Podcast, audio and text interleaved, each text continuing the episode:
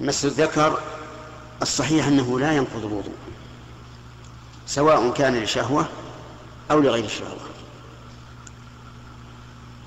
لحديث طلق بن علي رضي الله عنه أن النبي صلى الله عليه وسلم سئل أو سأله طلق عن الرجل يمس ذكره في الصلاة عليه الوضوء؟ قال لا. والمس لا بد أن يكون من دون حائل لأنه إذا كان بحائل لم يكن مسه. لكن مع ذلك نقول الأفضل أن يتوضأ. الأفضل أن يتوضأ. والدليل على هذا حديث بصرة بنت صفوان أن النبي صلى الله عليه وسلم قال من مس ذكره فليتوضأ. وهذا هو الجمع بين حديثها وحديث طلق بن علي.